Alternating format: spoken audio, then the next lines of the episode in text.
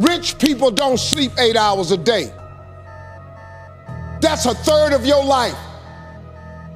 It ain't but 24 hours in a day. You cannot be sleep eight hours a day. You can't live in LA and wake up at 8 o'clock in the morning.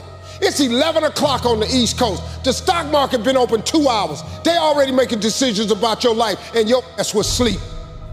You got to be willing to work off for three hours of sleep, two hours. If you really want to be successful, some days you're going to have to stay up three days in a row. Because if you go to sleep, you might miss the opportunity to be successful. That's how bad you got to want it. Your existence is not by accident. Your existence has so much meaning. Are you ready to take on the unknown?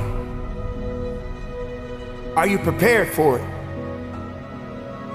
When people say we don't have the time, we have 24 hours a day. There was not one single minute that I wasted. And this is why I'm standing here today.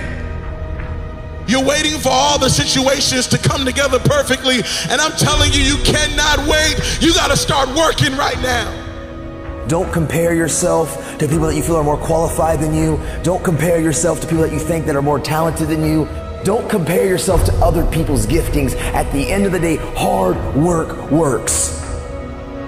You get to choose whether or not you will pursue peace or toss and turn at night because you're not seeing the results that you desire to see. You will fail in your comfort zone. Success is not a comfortable procedure. One off day can switch, it can turn everything around.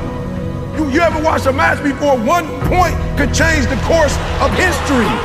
Just one extra point. You have got to recognize the possibilities within you. Nothing is going to be easy. Nothing is going to be handed to you. You got to go through it. You got to hurt so you can grow. You got to feel it. Make a difference. Move forward. Do something unique in your life. I'm challenging you to declare victory, even when it looks like the odds are against you.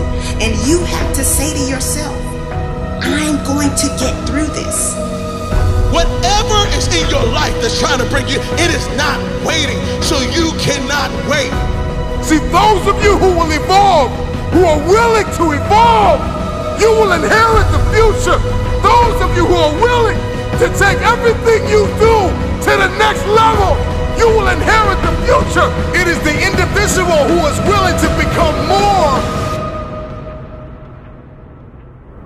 The Bible says, He who loves to sleep and the folding of hands, poverty will set upon you like a thief in the night. I'm sorry. But here's the fact all of you have extraordinary capabilities. All of you. You have to decide if you are willing to do the things to put you in that category. It's no other way.